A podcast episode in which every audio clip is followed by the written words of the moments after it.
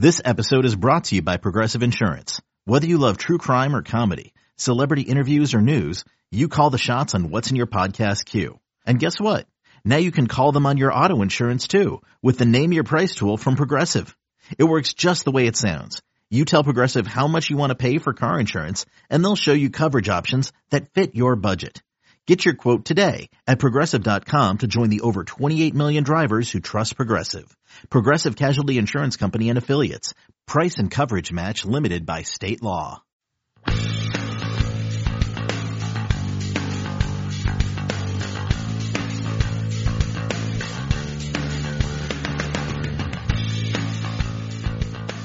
Welcome back to the First Cut podcast. My name is Kyle Porter. I've got Mark Immelman on the line. I've got Doug Bell on the line.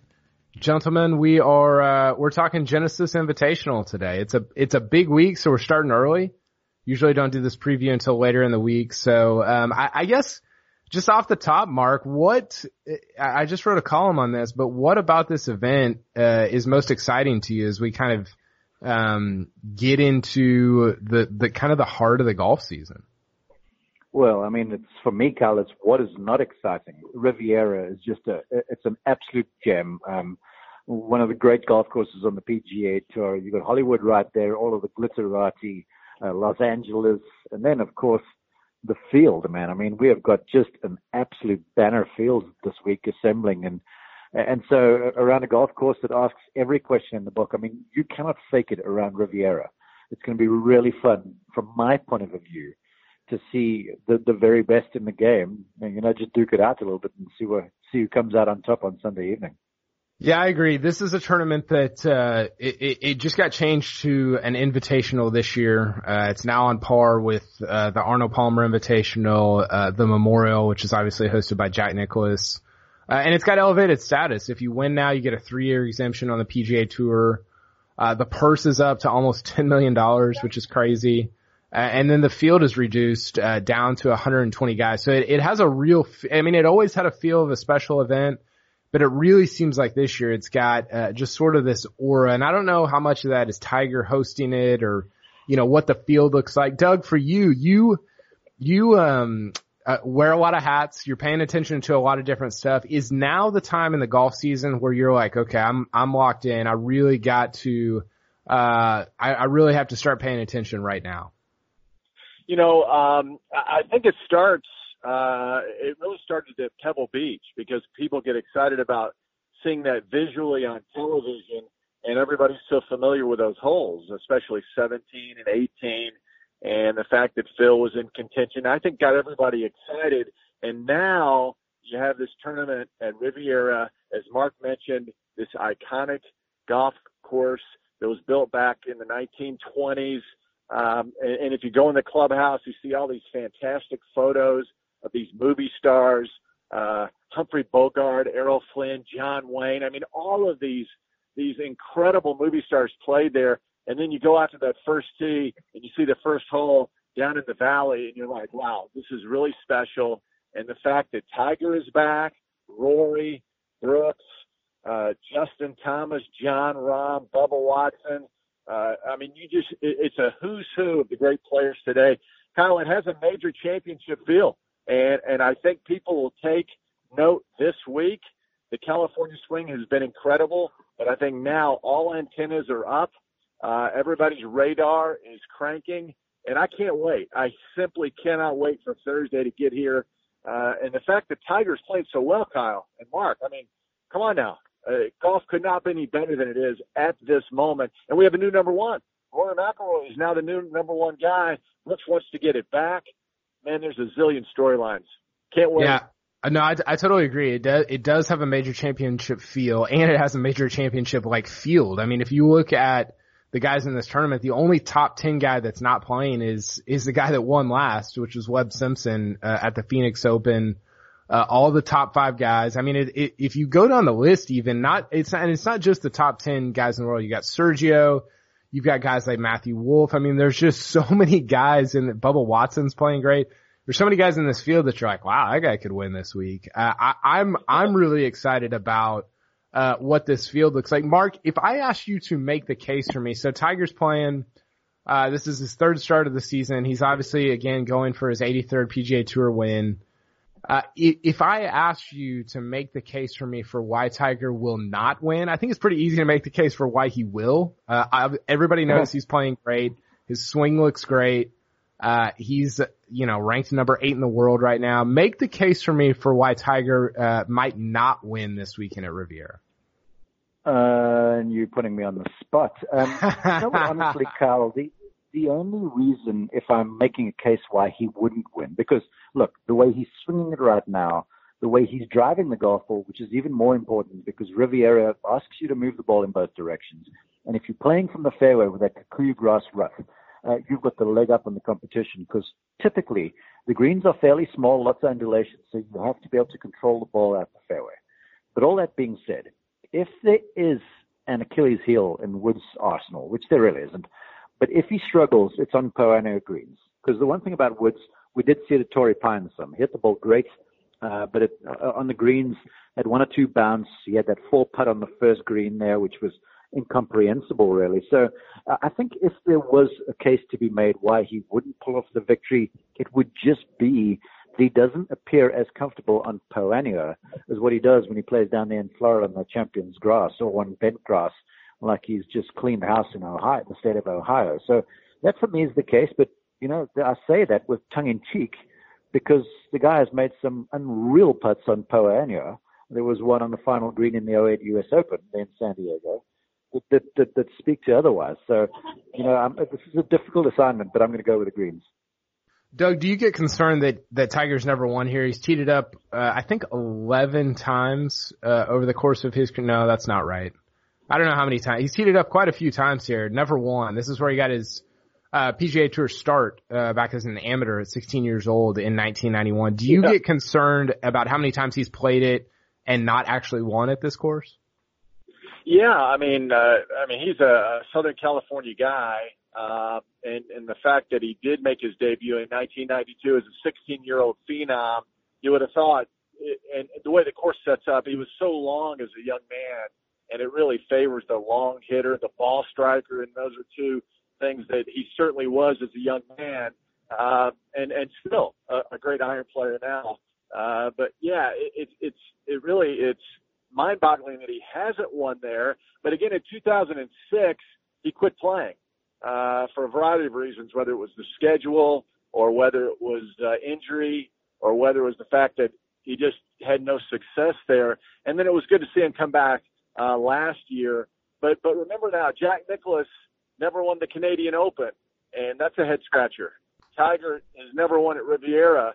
That's a head scratcher. So it happens. Uh, it's hard to put your finger on why. I thought Mark had some good reasons, uh, but but the one thing that you can point out now, uh, and, and Kyle, you mentioned it, Tiger's swing looks phenomenal, and his statistics are off the charts. And who's to say the great Tiger Woods uh, won't get win number 83 and pass Sam Snead this week? I mean, listen, I'm not putting anything by this guy because I didn't think he'd be where he is now uh, about a year ago. Well, it, it would be a really good spot for it because you know the 83rd win. You want it to. Ha- you, it'd be weird if it happened at a major because the major would kind of kind of overshadow 83.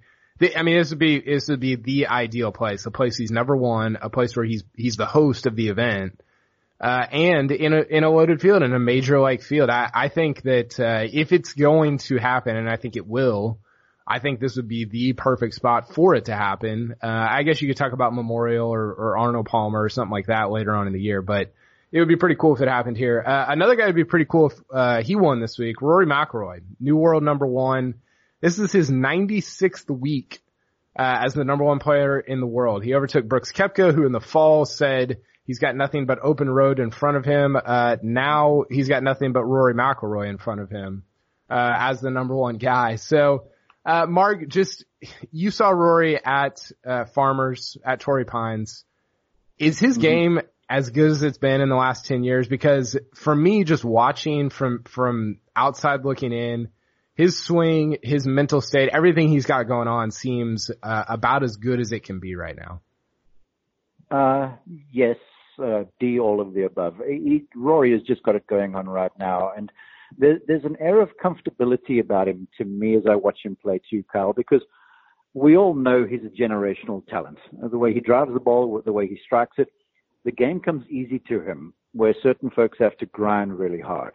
He's cleaned up the short game woes. He's been banner on the greens, really, which has been the Achilles heel, if anything.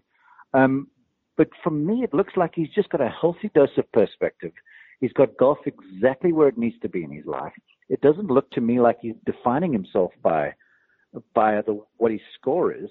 But that being said, you can still see the hunger in him. So he's very balanced um, in, in the approach.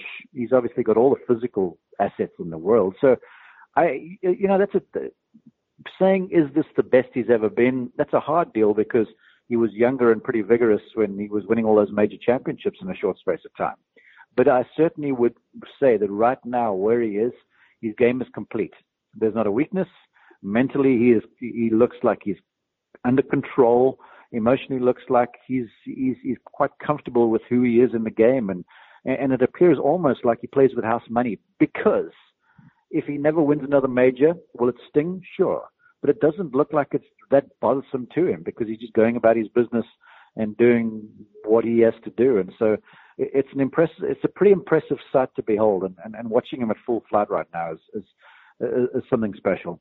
Yeah, since the beginning of 2019, he's got more wins than he has missed cuts, uh, and he has just six finishes outside the top 10 uh, in tournaments. Uh, and in that span of time, he's got 15 top six finishes. So, uh, over twice as many times in the last year plus, he's finished in the top six uh, as he Crazy. has as he has finished outside the top ten. So he's just a he's just an auto top ten, top five guy right now, and uh, I don't know. I, I think that I, I don't think any of those guys care about being number one as much as we think that they do. But I don't. I also don't think it's nothing, and I think it, it I think it's a meaningful thing for him to. Well, well, go ahead. No, no, I was about to say you. I was, I was just going to add on to what you said. Sorry to cut over you, but you, you bring up a really good point. But the thing about that number one ranking, you know, they all say it doesn't mean much. Rory here recently said, you know, that's not one of the goals that was on his list to start the year. But if you caught him last year, he actually referenced getting back to number one. The thing that the number one ranking in the official World Golf ranking says is that you have been consistent over a period of time. And so it's, it, it sort of recognizes someone who's been consistently good. So to those numbers you point out, all those top fives, all those top tens, all the victories and such, his body of work over the last couple of years, year, year and a half, whatever it's been, has been really sound. So I, I think this number one ranking is, is well deserved and indicative of really what he's been up to. Yeah, I agree. And I, and I think that, you know, if you talk to anybody within the sport and say, Hey, who's the best guy over the last 14 months? I don't think you're getting an answer other than Rory. And I think I was thinking about this. One of the most impressive things to me is if you go, so you go back to, I think it was March 2012, he becomes number one in the world. He took it over from, I think Luke Donald, maybe Lee Westwood, and all the way to February 2020, you've been the best guy in your sport, uh, that far apart. That doesn't happen in a lot of sports. We see, yeah.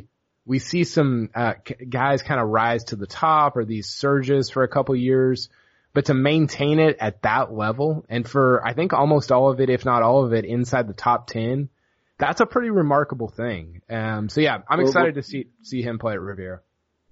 Along those lines too, I saw. Uh, sorry, sorry, Doug. One more thing. I, I saw a, a, a statistic that our folks last week at Pebble Beach put out, where if he stays number one, I believe it's for two more weeks. Yeah. He, overta- he overtakes Nick Faldo on the all-time uh, weeks held holding the number one spot, and then he'll be third all time behind. Um, I think it was Greg Norman and Tiger Woods, and that speaks to what he's been up to as well. So, in many respects, it's a feather in his cap. What were you going to say, Doug? Well, I was going to add. You know, I was in Memphis at that World Golf Championship event when Brooks and Rory were in that final pairing, and, and Brooks took him down. Brooks outplayed him, and and then we saw at the Tour Championship. I I saw a fire in the belly of Rory McIlroy uh, in Atlanta at East Lake that I had never seen before. Uh, you know, this this guy's talented, but but when you walk inside the ropes with these guys, and, and I mean, you see facial expressions, and you see, you know, in a bad shot, this is meaningful stuff. And he really wanted that tour championship for a lot of reasons. That obviously earned him the Player of the Year and the FedEx Cup. And listen, I really believe he wanted to be number one, wants to stay number one. And when you when you get right down to it, and, and Kyle, you were talking about the stats, and Mark, I mean, you, you've been up close to this guy. Listen, there's a lot of people that drive the ball well. A lot of people hit those fairway woods well. But man, when you get right down to it, there's nobody better, uh, pound for pound, than Rory McIlroy. It is it is a sight to behold to watch him wheel, get that wheel going, and get that shoulder and everything in position, and slam that driver and that three wood. And I, and again, I think Riviera sets up perfectly for Rory McIlroy as he, he gets to Tinseltown as the number one player in the world again. I, I think he wanted to get there, and I think he wants to keep it for a long time. Yeah, it, it's it's certainly going to be uh, interesting to watch him play. There's a great article, or there's a series of articles. Mark and I referenced this a little bit on Sunday after Pebble. Uh, in the Irish Independent, he he does this uh, really long interview, and one of the most interesting things I took out of that was he was talking about Torrey last year, and he finished like T six or T four or something. And he said it was like the most, I can't remember the word he used. I think maybe like most proud he's ever been of how he played because he had, he, he said he didn't have it. He just didn't have it from tee to green and he's chipping in and he's basically like, he's being Jordan Spieth and he's stealing scores uh-huh. when they shouldn't be there. And if that's the Rory that I'm getting, I, I don't know that you're getting that every week, but if you're getting that from him for long periods of time, that's terrifying because, you know, that's the thing where it's like, it's always been, well, if he doesn't have it, then, you know, it's just not his week. He's not, he, you know, whatever. That's just not his style. But if he can add that to his game, and I think a lot of that is mental, you know, he talks a lot about that. That is, if I'm another top guy, that's, that's completely terrifying for me. Hey, Carl, I thought the most interesting thing in that article was that he was in your, a member of your book club. Uh, that, was my big takeaway from that, that article. Okay, let's talk about, let's talk about Brooks Koepka. So Brooks Koepka, uh, is now the number two player in the world. And I, I think the thing that I think about when I think about Brooks, it's like, okay, he goes to, he goes to Abu Dhabi, finishes T34. He goes to Saudi Arabia, finishes T17. And you're like, ah, okay. I mean, that's fine. He withdrew from the CJ Cup in the fall. Before that, he was cut. Those are his last four starts. That's, you know, I, I could tell you those are Scott Stallings' last four starts and you'd be like, yeah, I mean, that's what, that's what it looks like. But I, do either of you, I guess we'll start with you, Mark, do you get concerned about a slow start from Brooks or is this just kind of like who he is at the beginning of the year? No, this is Brooks. Look, uh, I mean, we, we, we've had this conversation ad nauseum with, you know, why doesn't Brooks show up in regular PGA Tour events? So now he's gone over to Europe. He's went for some of the big money over there. He's, he's easing his way into the season post surgery and post knee up. He didn't. I, I didn't see any ill effects. Uh, there were a few swings because he plays with that very closed club face. So as a result, he's got to really rotate the body hard, and that forward leg of his, at the pace that he goes, it takes a lot of torque. And so there was one or two where he didn't get through it as well as what he should, and he missed the ball left. But you know, that's also some rust uh, as you play your way back into the high speed game that is professional golf. So I'm not concerned. Um, Brooks knows what Brooks has got to do, and I think that's the one thing that none of the pundits ever recognize. You know, they talk about Brooks and the way he plays and the chip on the shoulder and such. But to me, as I watch Brooks Koepka, it looks like he understands his recipe, and that is all he does.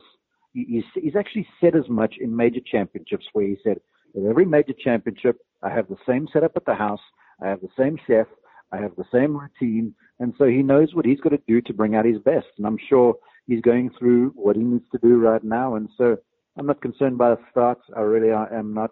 Um, yeah, it's he's the kind of guy who's that resilient and he's got that strong a mind. And clearly he understands what he's got to do. And when it means something, he'll start showing up. Do you consider yourself a pundit, Mark? Not really. I'm given. Uh, C- CBS gave me the title analyst. Uh, uh, uh so I guess that's for what it's worth, I've got that. uh, so Doug, the, the comparison that I've made with Koepka is he's kind of like Kawhi Leonard to where you see flashes in the regular season. You're like, wow, this guy's like, this guy's like the best player in the world. Uh, but then it doesn't really click into place until the postseason. For, for golf, it's obviously the major championships. Do you agree with that, assessment? Do you agree with that comparison, or is that is that off base? Um, no, I, I kind of like that. You know, the thing with Kawhi, you know, he can be so great when he wants to be, and then suddenly he takes a night off because that's what I do. Uh, you know, he takes a lot of nights off, and I think Koepka right now has been taking some time off. Obviously, he's, he's injured, guys, and, and he's he's not quite a hundred percent yet, but he's working his way back. I mean, whenever a golfer is dealing with uh, joints, whether it's knees or elbows or shoulders, or in the case of Tiger Woods, you know, his back. Um, it's going to take time. It's going to be ticklish, and I think that's what's happened with Brooks. Uh, you know, he, he injured his knee, thought he was good again, then re-injured the knee, and it's it. You know, he, he's an athlete, and that's the thing with these modern golfers. Um, they are athletic uh, in, in a, a much more than they used to be. And I think in the case of Brooks Koepka, he's just slowly getting back into shape. And again, guys, Riviera, uh, as we've talked about, sets up perfectly for a guy who hits it a long way and is a terrific ball striker. So we'll see if Brooks Koepka can get out of the gates quickly. I, I'm not expecting it. I, I think he's going to. I think he's going to play better when the swing gets down to Florida, especially Honda which is uh, his hometown. Uh, but it'll be good to see him get back. But I'm not expecting the same Brooks Koepka for a while I think it's going to take him a while to get 100% healthy. Another guy who hits it a long ways and, a great, and is a great ball striker, Justin Thomas. Uh, he played really well at this tournament last year. He finished, or he started 66, 65, 65 and I, I don't know if you guys remember, but it was that weird, uh, there was like a rain delay and they played like a ton of holes mm-hmm. on, I think it was Saturday and he got, I think he shot 65, 65 on Saturday in like the second and third round or something weird like that. Uh, and then you're like, wow, or maybe it was, maybe they played two rounds on Sunday. Anyway, uh, Sunday, yeah. JT goes out and shoots a 75 in the final round on Sunday, which to me, I thought that was one of the more surprising outcomes of the year just because you didn't, that, that number wasn't really out there. Jordan Spieth shot an 81. We'll talk about that in a minute, but the other guys in the top 10, you see 68s, you see 69s, uh, Si Woo Kim shot a 66 on Sunday and JT who I, who I feel like is, is a closer, uh, 75 to lose to JB Holmes by one. Um, what do you think about the way that he's playing right now, Mark, and, and just his game? coming off that T, I think he was T3 at Phoenix, uh, and, and heading into kind of this part of the season? Well, a couple of things. First off, uh, the round last year, I want to say that not all 75s are the same. Same thing for 66s. Uh, Kim was out early. It was blustery. It was cold last year. And in the final group, the greens really started to firm up and get kind of crusty. So if you were above holes, I mean, guys were having a torrid time, and it was basically just a war of attrition. So that 75 I don't think was a perfect indication of what happened, and it's not like he choked really. You know, certainly JB outlasted him, but the guys who shot the low rounds were early on a, on a very difficult day, almost like it was final round at Pebble Beach last last week. So so there's that. Um, but as far as JP, JB, uh, Justin goes, JT, um, he is he is complete. And the thing about him here at Riviera is he's a picker of the golf ball, and off those Kikuyu fairways, the ball perks up a little bit, and so it sits up, so you can really, you know, make the shallow approach with a golf swing and hoist balls in the air and hit different shots off those lies, and and his technique lends itself to success from those sorts of fairways. So with those greens, if he comes in there swinging well, which I expect him to. Um, I, I spoke briefly with his father Mike in Phoenix a few weeks ago, and and I asked what was up, uh, what they were up to, and he said, same as always, just making sure the backswing's on line and the shaft is on plane coming down. So I read between the lines and I hear, okay, this is a dude where there's nothing really sinister going on with a golf swing. He knows what he's going to do. He's doing his thing, and the statistics are bearing them out. And this is your this this is your uh, chapter. Here we go. Stuff. But yeah. but but still, I mean, he's I think there's only one statistic where he's not inside of the top 20 uh, uh currently on the PGA Tour, and and, and he's, he's he's he's become he's becoming a titan in the game, and, and he's complete. And, and Riviera sets up to his sort of golf swing style. Well, let's be honest, Mark. JB Holmes outlasts everybody, uh, no matter who's playing yeah, alongside uh, of him. I, I think. Uh, be all week, I, I do. I, I remember what you're talking about with Justin Thomas and the and Adam Scott shot like a 76 also, and it got it got that was uh-huh. such a weird event because there were so many holes it played and late. the weather was weird. Uh, to your point, uh, Justin Thomas, uh, PGA Tour season stats right now, he's 17th off the tee, sixth on approach shots, 34th around the green, fourth tee to green, and fourth overall. He's 85th in putting, which to me is concerning if I'm anybody else in the field. We talked about uh, if Rory's got that kind of mental makeup where he's like grinding stuff out. If JT is playing this well and not even putting yet, I mean, he's a good putter. He's a top 50, top 40 putter to me. I, am that's, that's another like, that has three, four, five win season written all over uh-huh. it. Doug, do you agree with that? Yeah, absolutely. I, I think he's destined for uh, perhaps a career year. Last year was injured down at the Honda, and, and again, I was walking with him uh, for PGA Tour Radio when he hit that root underneath the tree at the ninth hole, and he never really was the same until he won in the playoffs.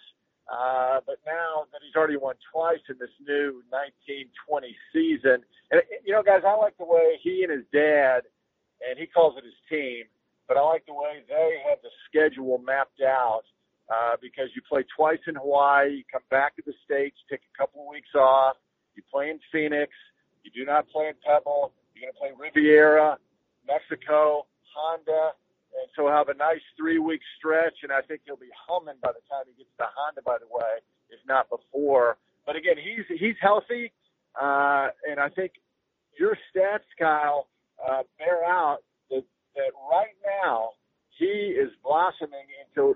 Uh, he very easily could be the number one player at the end of the year. I yeah. mean, he's that good. He's going to be on the Olympic team. Uh, I, I do believe that's something that he's really focusing on. So Justin Thomas, if he's not a household name to a lot of people uh, yet, he will be after this season because I, I think you're right. I think we're looking at a huge year for JT.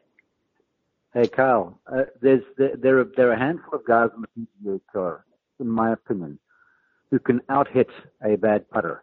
Um, Rory, Dustin Johnson, um, Tiger to a certain extent now, and Justin Thomas. Uh, so if, even at 85th, he's gaining strokes. So he's 85th, but he is gaining strokes, albeit a small percentage.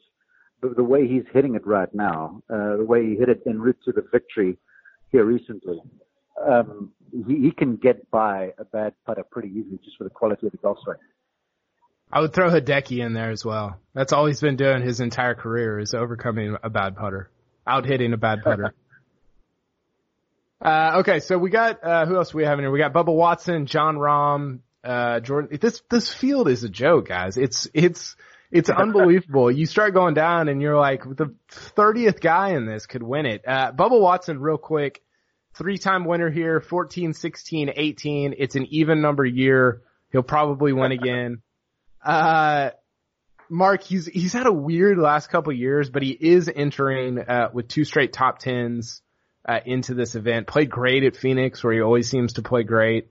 Mm-hmm. Uh, is this, is this a tournament that you could see him going out and winning and then using that to maybe catapult him to yet another contention at Augusta here in two months? Well, Bubba's the kind of guy where if, if he doesn't feel too hemmed in, um, you know, he can you can play Bubba golf where he he hits all that bend to the golf balls and such, which is kind of odd because at Riviera there's certain spots. I think of holes like um, on the backside, 11, 12. Um, there's uh, 15, or a tough par four, where it sort of asks you to really be um, tied off the tee. So I, I find it somewhat surprising he plays so well there, but we know he's an emotional sort, uh, and when he gets to certain places, he finds that different gear just because of the emotions and the mentality of it. So the way he's going right now, he seemed awfully confident. Um, I spoke briefly with Ted Scott in Phoenix a few weeks ago, and he said Bubba's just hitting the ball perfect, and uh, and he's he's making some putts, which is crucial at this level.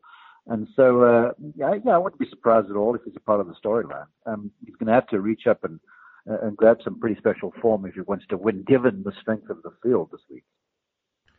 Doug, do you agree with that? Um, you know, listen, I, I think Bubba has exceeded his expectations with, with major championships, uh, double-digit victories on the PGA Tour. uh, more money than you can ever dream about. He's got a beautiful family, and I, I really, in my mind, uh, he's kind of moved to that level of enjoying life. And I, you know, maybe he works as hard as he used to. I don't know, but I, just think when you have these young guys that we're talking about, whether it's Rory or Brooks or JT or Jon Rahm, uh, you know, there's just so many young guys, and I, I, I don't want to say Bubba's not going to win again because I think he's ultra talented, but I, I think, I think he has reached his peak, and I think he's enjoying um, the, the fruits of his labor, and that's not a negative. I just think a lot of athletes when they when they reach their prime and they've enjoyed ultra success, it's it's hard for many of them, no matter what sport, to get back to that level that they uh, that they enjoyed at the prime of their careers. Yeah, and a couple other guys who have enjoyed success at that level, and and I kind of grouped these guys together as I was thinking about this. Uh, so Phil, uh, Bubba, and Jordan Spieth, they've all won at Augusta. Uh, Bubba and Phil both won twice at Riviera, and Spieth has contended there. He finished T4 back in, I think that was 15 when he went on to win uh, the John Deere. Uh, I think all three of those guys, they're they're all kind of they all started the year, Mark, uh, just kind of lackluster. Like they're all kind of going in the Uh-huh. wrong direction. Haven't had a great last year or two. Uh, who out of those guys do you think is, so all three of them are surging. Phil's got two top threes in a row. Spieth round of the day on Sunday at Pebble. Bubba two top tens in a row. Who out of those do you think is for real? And who do you see faltering over the next, you know, three or four months?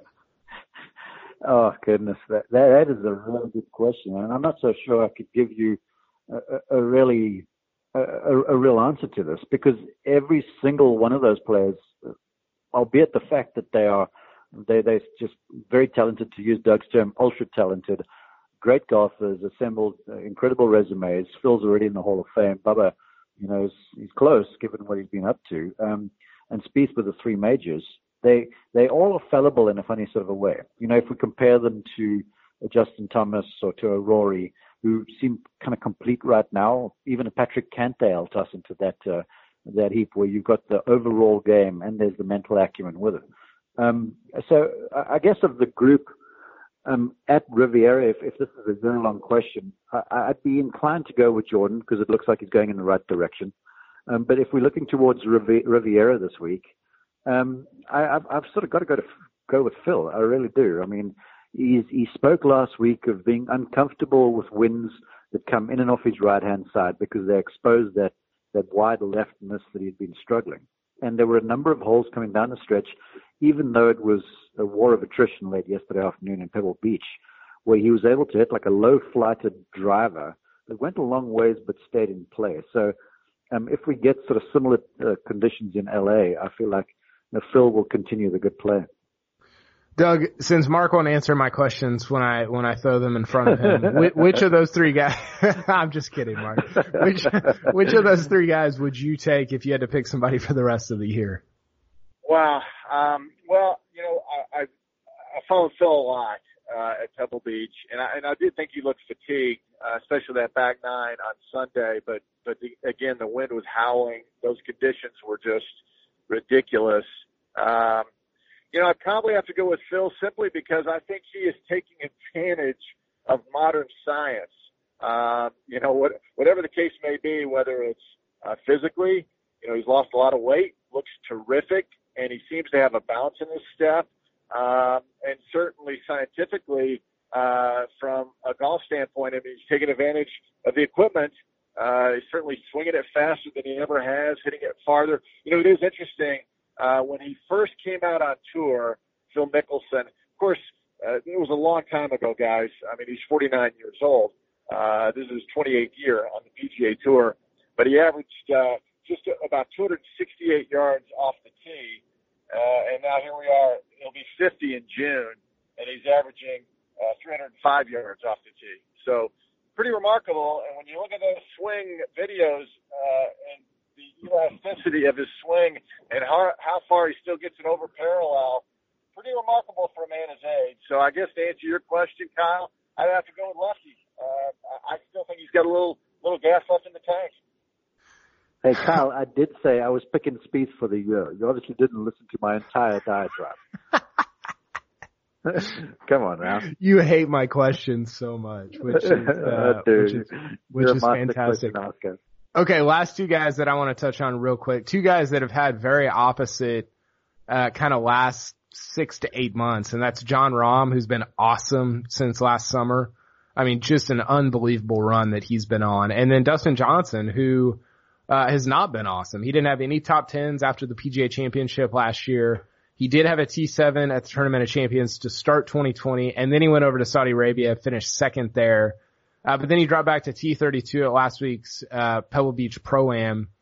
Uh, if if I give you those guys, Mark, do you do you buy high on Rahm or are you buying low on uh, on DJ and uh, and and and hoping that that kind of the, the trend that he's on improves over the rest of the year?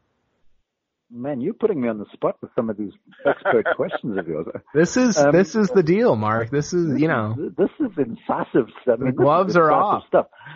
Uh, yeah, and you know what? You've got to buy high on Jon Rahm. I was surprised that he didn't finish it off at Torrey, and I then was as surprised, if not more, that he just couldn't find a way to make a putt when it meant something at Phoenix. Um, he hit the ball well the entire week. So I think there's a bit of a chip on the shoulder there with Jon Rahm, so I'm buying high because he is an emotional sort. But the thing about Dustin, um, a few years ago when he won um, at Riviera, he it was one of the most dominating performances I've ever seen. The guy didn't he didn't put the ball on the short side of the flag once. He, he, he managed himself. He managed his game well. He made the putts that it needed to, and he basically looked like he beat a good field at a canter. He wasn't even full flights. So uh, I, I think the, the issues with Dustin Johnson are short-lived. I feel like he goes back to a place now where it, it a, a place where he's comfortable. And if you're comfortable, some of these guys they just find that little spark, and he's the kind of guy that when you get something going, he can parlay that into a few big finishes. So I, I'd be more inclined to to just edge towards Rahm right now, but I'm not going to discount DJ whatsoever. Yeah, I, I think I'm with you, Mark. I I I don't like buying guys as high as Rahm is right now because he's really on a heater. But the DJ stuff, I, I don't know. Like he's he, it's a very small sample size, but he's like tenth in putting right now, but not really producing great finishes. I mean, here that's the thing. Like people look at DJ and they're like, "Oh, I can't putt." It's like look at his numbers the last few years. He's been an amazing putter. I think he finished like top twenty last year, and he's he's just not hitting it well, and he hasn't been for you know, six, eight, ten months. Doug, which which side of this are you on in terms of Jon Rahm and Dustin Johnson? Well, you know, I was just looking at the odds, guys. Jon Rahm uh, eight to one at Riviera, DJ fourteen to one. Um, so you know, if I was a betting guy, I might put a little money on DJ this week, especially with his track record there. Um, I, I, I talked to Dustin uh, at Pebble, and he was playing with Wayne Gretzky, uh, which which is always kind of a neat deal uh, to see the great one uh, with his uh, son-in-law DJ, um, and and I think that is that is something that really has always motivated Dustin Johnson. And I think when he spends a little time with Wayne, uh, I think that gets his head back on right. So, listen, he he keeps winning year in and year out, and he has for a long time. Dustin Johnson, um, I kind of like DJ getting back, bouncing back, because I, I think if there's a sure thing in golf, I don't I don't know if there is a sure thing, but I think it's a sure thing that Dustin Johnson will win again this year, just so you have, just like he has for the last 12 years. Yeah, I mean, look, I, I agree with you in terms of like the bigger picture view. I mean, I think DJ is like maybe the most talented guy in terms of just raw ability. Um, and he's improved his putting and his short, the short game stuff a ton. People talk about like the wedges, but his putting, I mean, just go look up the numbers if you're listening because it's been really impressive the last few years. So, both those guys should be a lot of fun to follow at Riviera this weekend. Uh, that's a wrap for us guys. We, we, I could do this all day. We could go all the way down to Sergio and I mean, we, I, I could go forever, but, uh, we're going to wrap it right here. We're going to have a ton of coverage later on in the week. And, uh, yeah, thanks for joining Doug Bell, Mark Immelman. Appreciate your time and we'll talk to you guys soon. Right, Thanks, guys.